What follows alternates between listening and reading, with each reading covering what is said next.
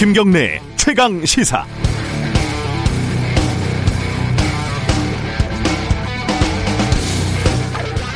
만약에요, 어, 이명박 전 대통령이 정직하게 살아야 한다 이렇게 공개적으로 발언을 한다면 어떤 느낌이 들까요? 또 트럼프 대통령이 코로나 방역에는 마스크가 중요하다 이런 말을 하면요. 이 말하는 것은 자유지만 듣는 사람 입장에서는 그 입에 마스크가 아니라 방독면을 확 씌우고 싶지 않겠습니까? 과거에 KBS 메인 앵커를 했던 분이 회사를 퇴직하면서 이런 뼈 있는 말을 남겼다는 뉴스가 포털 메인에 계속 떠 있더군요. 국민의 수신료로 운영되는 회사가 한쪽 진영에 서면 나머지 절반의 국민을 적으로 돌리는 일이며 국민을 편가르고 이간질하는 일이다. 말 자체야 100번이고 1000번이고 맞는 말이죠. 방송에 편향성이 있고 보도에 공정성이 부족하다면 비판받아야 하고 노력해야 하죠. 그런데요. 불과 몇 년 전에 KBS가 정권의 하수인 역할을 노골적으로 할 때 이분은 어디에서 어떻게 지냈을까요? 특정 정당 정치인이 KBS 사장으로 오고 공정방송을 해보자고 동료들이 무기한 파업을 할 때 그때 이분은 어디서 어떤 말을 했을까요? 아, 그러고 보니까 알 것 같습니다. 최근 검찰 내부에서 터져 나오는 살아있는 권력을 수사해야 한다 이런 발언들이 왜 마특치 않은 느낌을 주는지요. 지금 현재를 매우 암울하게 생각하는 이 검사님들이 지금 못지않게 암울했을 것 같은 불과 몇 년 전 과거에는 어떤 수사를 했고 어떤 발언을 했는지 또 어떤 발언을 하지 않았는지 궁금하니까요. 말의 자유는 충분히 인정합니다. 그렇다고 말의 자격을 생각하지 않을 수는 없습니다. 11월 10일 화요일 김경래 최강 시사 시작합니다.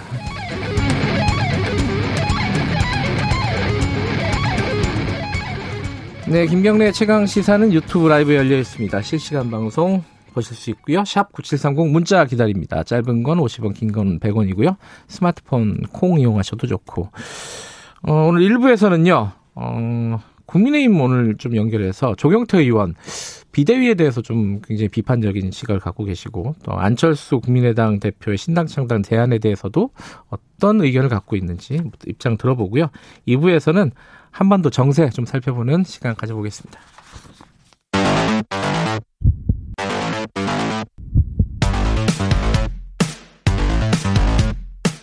오늘 아침 가장 뜨거운 뉴스 뉴스 언박싱 네 뉴스 언박싱 민동기 기자 나와 있습니다. 안녕하세요. 안녕하십니까. 한겨레 신문 하호영 기자 나와 있습니다. 안녕하세요. 네 안녕하세요. 어 외신 중에 어, 이건 이거 어떻게 봐야 될지 이제 일이 일비하지 않는다라는 생각을 항상 갖고 있지만은 화이자에서 코로나 백신의 유효성이 90%가 입증이 됐다. 아, 이거 굉장히 뭐 그쪽 CEO는 뭐, 뭐 빛을 봤다. 뭐 네. 굉장히 그 큰뭐 100년 만에 의학계에 가장 중요한 뉴스다. 뭐 이런 식으로 얘기했던데 어떤 거죠, 이거는? 오늘 아침 청취자분들이 가장 반길 뉴스 중에 하나인 그렇죠. 것 같아요. 예, 주식도 네. 막 오른다고 하고요. 특히 예. 주식입니다. 네. 그 대표적인 제약사죠 화이자가 독일 예. 바이오엔테크와 공동 개발 중입니다. 그 코로나 백신 후보 물질입니다. 아직은 후보 물질입니다. 예. 그리고 어 완전한 끝판의 단계가 아니고 그 임상 3상 시험입니다. 여기 조금 더 어, 지켜봐야 진행 합니다. 중인 거죠? 예, 진행 중입니다. 예. 예. 3상 시험에서 90% 유효성을 입증했다라고 화이자가 밝힌 건데요. 중간 발표. 예, 예. 예. 어제 밤입니다. 이제 우리 시각으로 오후 8시 45분인데요. 한 가지 이상 코로나 증상이 나타나는 환자 94명 940명, 940만 명 아니고요. 94명입니다. 예. 94명을 분석한 결과 90% 이상 효과가 입증됐다라고 음. 발표한 거고요. 어, 지금 현재 그 백신 개발 경쟁이 아주 전 세계적으로 대대적이지 않습니까? 그뭐 중국도 만들었다, 뭐 그렇죠. 러시아도 만들었다 이런 얘기는 나오고 있는데 아직 입증은 안 돼 있는 거죠. 그죠? 예. 그러니까 말하자면 성공적인 데이터를 내놓은 것으로 보이는 것은 이번에 처음입니다. 음. 그 경영자의 이야기를 좀 들어보면은요. 그 코로나 감염률이 사상 최고일 때 중대한 이정표를 세웠다 스스로 이야기를 하고 있고요. 예. 앞으로 몇 주 안에 추가적인 효능 및 안전성 데이터도 공개할 수 있기를 기대한다라고 이야기를 하고 있습니다. 네. 어, 미국 식품의약국 FDA라고 좀 친숙한 이름인데요. FDA는 2개월 안전성 데이터, 그러니까 2개월치의 안전성 데이터가 확보가 되면 이달 중으로 긴급 승인할 거다 그러니까 이런 얘기 11월 나옵니다. 말쯤이면은 긴급 승인 요청을 할 수 있다. 네. 뭐 이렇게 얘기하고 있는 거죠. 네, 그렇죠? 네, 근데 저는 조금 신중하게 볼 필요가 있는 것 같은데요. 예. 이게 94명 지금 분석을 한 거지 않습니까? 그러니까 확진자, 그러니까 이 백신을 맞은 쪽과 백신 플라시보 그 네. 미약을 맞은 쪽에서 나온 확진자 94명을 보니까 네. 그 중에 한 10%만 그 백신을 맞은 쪽이라는 거잖아요. 그러니까 그렇죠. 말하자면은 근데 지금 그 언론 보도를 자세히 보면은요. 한 4만 4천 명의 임상 대기자가 있다라고 하거든요. 예. 그러니까 그 사람들에 대해서 만약에 이게, 이게 중간 보고잖아요. 네. 수치가 임상 실험이 진행이 되면서 조금 달라질 가능성도 있기 때문에 너무 또 반색을 하는 거는 조금 신중할 필요가 있는 것 같습니다. 뭐 어찌됐든 굉장히 반가운 소식이긴 한데 이게 근데 백신이 만들어진다고 해서 또 코로나가 반, 그때 뭐 바로 종식되느냐 그렇죠. 이것도 아니잖아요, 그죠? 실제로 그 어, 세계적인 감염병 학자들이 학자군에서 어떤 이야기를 하냐면 과거에 이제 천연두나 뭐 이런 그 음. 질환들처럼 백신으로 종식될 수 있는 질병은 아니다 음. 이런 이야기를 계속 하고 있거든요. 아까 말씀하셨지만 그 외신에서는 이 백신 안전성 평가도 좀 해봐야 한다는 이야기도 좀 나오고 있고요. 또 뭐 돌연변이 뭐 그렇죠. 이런 예. 게또 있는 거고. 그리고 실제로 백신이 만들어지면은 저번에 이재갑 교수님이 저희들 인터뷰하면서 그런 얘기 하더라고요. 그 맞는데도 또 몇 달 걸리고 그렇죠. 1년 더 걸릴 수도 있고 네. 그죠? 세계적으로 이제 어느 나라부터 갈 것이냐, 어느 나라가 이걸 확보할 것이냐 이 문제도 또 발생할 수 있고 그래서 뭐 단기간에 끝날 문제는 아니지만 어찌 됐든 간에 과학적으로 보면은 뭔가 좋은 뉴스가 하나 나왔다. 뭐이 정도로 보면 될 것 같고요. 미국 뉴스 하나 더 알아보죠. 아, 미국은 선거가 끝나도 복잡한 나라예요. 이게 이 정도까지 복잡하진 않았던 것 같은데 과거로 보면요. 지금 일단은 어 바이든 당선인이라고 이제 해도 되겠죠, 그죠? 당선인이 뭐 인수 작업을 해야 되는 거잖아요. 근데 그게 좀 원활하지 않다고요?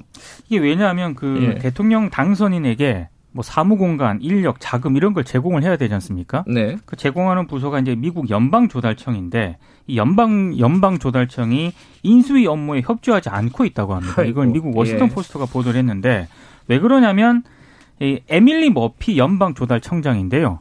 트럼프 대통령이 임명한 사람이거든요. 음. 지금 바이든 당선인이 승리 보도가 나온 지 한 36시간, 이제 지금 더한 40시간 더, 더 지났죠. 근데 이렇게 시간이 지났음에도 인수위 활동을 허가하지 않고 있다고 지금 미국 언론들이 보도를 하고 있습니다. 그러니까 음. 대통령직 인수센터 자문위원회가 트럼프 행정부에 선거 후 인수인계 절차에 즉각 착수하라 이렇게 촉구를 했는데요. 근데 트럼프 대통령은 별 관심이 없는 것 같습니다. 또 골프 쳤다고 하거든요. 네. 네. 트럼프 대통령의 특기가 알바끼인데 이것도 좀 알바끼 비슷한 느낌도 들고 어쨌든 이건, 네. 또 골프 치면서 이렇게 엄지척하는 사진만 이렇게 보여주고 있고요. 예.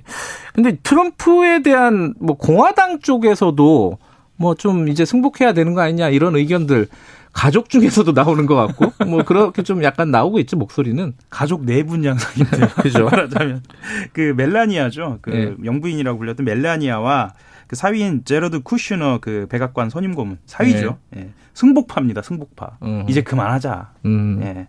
그리고 불복파도 있습니다. 트럼프 아들이죠. 트럼프 주니어 에릭 트럼프. 예. 안 된다. 우리 버티자. 뭐 이런 가족 내분 양상입니다. 예, 예, 예. 예. 아, 그 공화당 내에서도 또 그런 목소리들이 있다면서요? 그러니까 공화당 지도부는 지금 명확하게 입장을 밝히고 있지는 않은데요. 예. 이를테면 그밋 롬니 상원 의원 같은 경우에는 트위터에다가 예. 아, 바이든하고 이 카멀라 해리스 당선인에게 축하를 전한다 이런 트윗을 올렸고요. 네. 그리고 조지 부시 전 대통령이 있지 않습니까? 네. 이번 대선은 공정했고 결과는 분명하다. 또 이렇게 입장을 밝혔기 때문에 일단 공화당 내부에서도 조금 의견이 좀 나뉘는 그런 양상입니다. 이 와중에 트럼프 대통령은 국방장관을 경질했어요. 오, 이 마크 에스퍼 국방장관인데요. 예. 사실 경질을 할 하긴 할 건데 예. 대선 끝나고 조금 시간이 좀 걸린 뒤에 경질을 할 것이다라고 예상이 음. 나왔었거든요. 이게 왜냐하면 그 지난 6월 인종차별 반대 시위에 군을 동원할 수 있다 트럼프 대통령이 이렇게 얘기를 하지 않았습니까? 예. 근데 에스퍼 국방장관이 공개적으로 여기에 반기를 들었어요. 한마디로 찍혔는데 예. 그래서 언젠가는 경질이 될 것이다라고 전망이 나왔었는데 이렇게 빨리 음. 지금 대선 불복 상황에서 전격적으로 경질할 줄은 예상을 못했던 것 같습니다. 이제 아까 제가 당선인이라도라고 불러도 되는 거 아니냐라고 여쭤본 게 이제 우리 문재인 대통령이 일단 당선인이라는 표현을 썼다면서요, 어제. 예. 예. 그 어제 청와대 수보회의 수석 보좌관 회의를 주재한 자리에서 바이든 후보의 당선을 우리 국민과 함께 축하한다라고 이야기하면서 공식적으로 당선을 축하를 했습니다. 예. 뭐 그러면서 어 공식적인 확정까지 다소 시간이 걸릴 수 있겠지만 네. 어, 이런 표현도 썼습니다. 음. 미국의 오랜 민주적 전통과 어, 법치주의 성숙한 시민 의식 가치 위에서 어, 마지막 과정을 잘 마무리하리라 기대한다. 뭐 이렇게 이야기를 음. 했습니다. 우리가 굉장히 성숙한 느낌입니다. 미국도 빨리 정리돼야 될 텐데 그죠? 어, 국내 소식 좀 알아보죠. 이 특활비, 특활비가 다시 이제 쟁점이 오랜만에 쟁점이 됐는데 이게 이제 추미애 장관이 어 국회에서 그 검찰에 특히 이제 검찰총장 윤석열 총장이 특활비를 막 취지는 그거죠. 어, 쌈짓돈처럼 쓰고 있다. 이런 취지로 얘기를 한 거예요. 의혹을 제기를 한 건데 거기에 대한 논란이 왈가왈부 있었는데 여야가 같이 조사를 현장 조사를 한 거죠, 어제. 그 법사위 소속 의원 13명입니다. 네. 예상보다 많이 갔어요. 원래는 한 그 9명, 8명, 뭐 아니면 6명 이렇게 갈 줄 알았는데요. 대거 네. 참석을 했는데요. 어제 오후 2시부터 3시간가량 서초구에 있는 대검찰청에서 대검과 법무부의 특활비 집행 내용을 조사, 조사를 했고요. 네. 2018년부터 20년까지 20년 10월까지 연도별 특수활동비 집행 현황이랑 기관별 배정 현황 보고받고 문서 검증을 실시했습니다. 이 양쪽에서 지금 제기하고 있는 게 추미애 장관은 어 일선 특히 뭐 중앙지검 같은데 잘 안 내려가더라 이런 애로 사항을 들었다 이렇게 문제 제기를 했던 거고 네. 또 야당 측에서는 아니다 그랬고 법무부 장관도 한번 보자 이러고 있었잖아요. 네. 조사 결과는 뭐예요? 그러니까 양쪽 주장이 너무 달라가지고요. 일단 예. 민주당 쪽에서는 법무부 자료를 제출한 걸 보니까 추미애 장관이 올해 특활비를 한 푼도 안 썼다. 대검도 윤 총장도 한 푼도 안 썼고 누가 다 쓴 겁니까 이거는? 그러니까 그런 이제 상반된 입장을 내놓았고요. 예, 야당 같은 경우에는 법무부의 특활비 사용처 있지 않습니까? 예, 그러니까 이게 주로 이제 국민의힘 간사인 김도읍 의원이 제기한 건데 네, 각 국이라든가 교정본부로 가는 기본 경비를 법무부가 특수활동비로 사용을 했다라고 지적을 했고요. 음, 그리고 어, 법무부 검찰국은 수사를 안 하잖아요. 네. 근데 이 검찰국에서 7억이 넘는 돈을 지급을 했다 검찰국에. 음. 그러니까 이것도 장관이 부당하게 실국 특활비를 사용을 했을 것이다라고 의혹을 제기했습니다.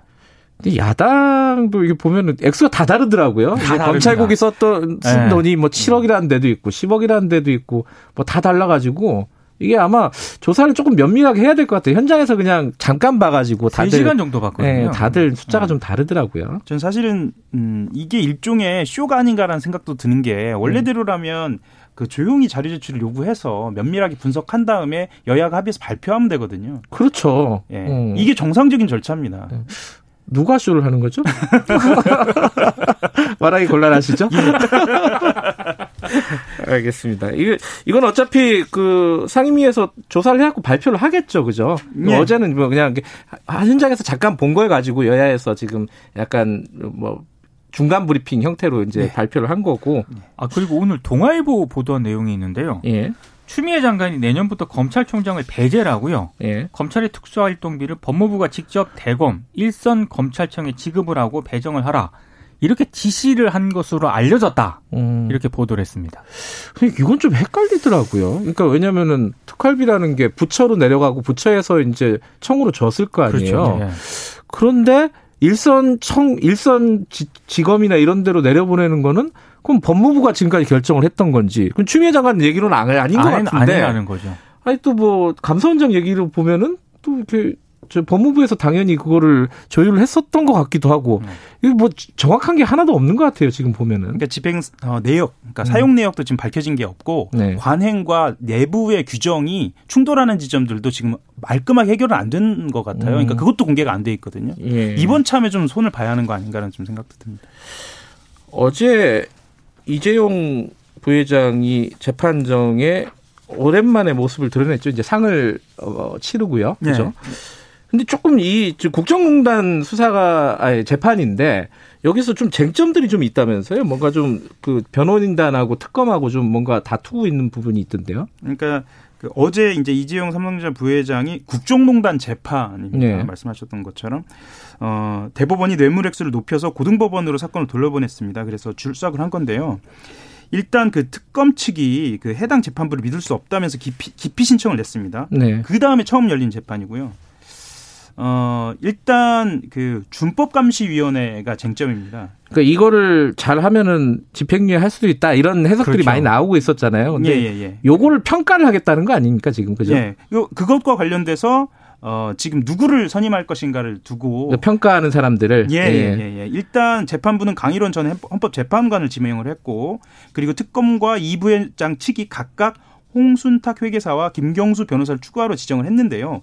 실제로 특검은 이 김경수 변호사라는 사람 음, 이, 이 부분을 지적을 하면서 이 소속 법- 법인이 삼성바이오 회계 부정- 부정에 연- 연루된 회계법인을 변호하고 있다라고 반대를 음. 했습니다. 뭐 등등에 대해서 재판부는 받아들이지 않고 있고요. 예. 이것과 관련돼서 특검과 재판부가 신경전이 계속되고 있습니다. 요거를 이제 뭐 정확하게 얘기하면 전문 심리위원들이 아, 그렇죠. 그렇죠. 전, 네. 어, 전문 심리를 한 다음에 네. 그 다음에 이제 어, 선고를 하겠다는 거죠, 그러니까 그죠? 특검은 준법 감시위를 평가하는 이런 거를 하겠다는 절차가 음. 결국에는 집행유예 하려고 하는 거 아니냐라고 의심을 음. 하고 있는 거고요. 예. 재판부는 그게 아니다라고 하고 있는데 모르겠습니다. 이게 언제 근데 판결이 내려지는지 진짜 몇 년째 끌고 있는 재판인데 그죠? 이거는 참 판결을 좀 기다려봐야 될 것 같고요. 오늘 뉴스 언박싱은 여기까지 하겠습니다. 고맙습니다. 고맙습니다. 감사합니다. 민동기 기자 그리고 한겨레 신문 하어영 기자였습니다. 지금 시각은 7시 36분입니다.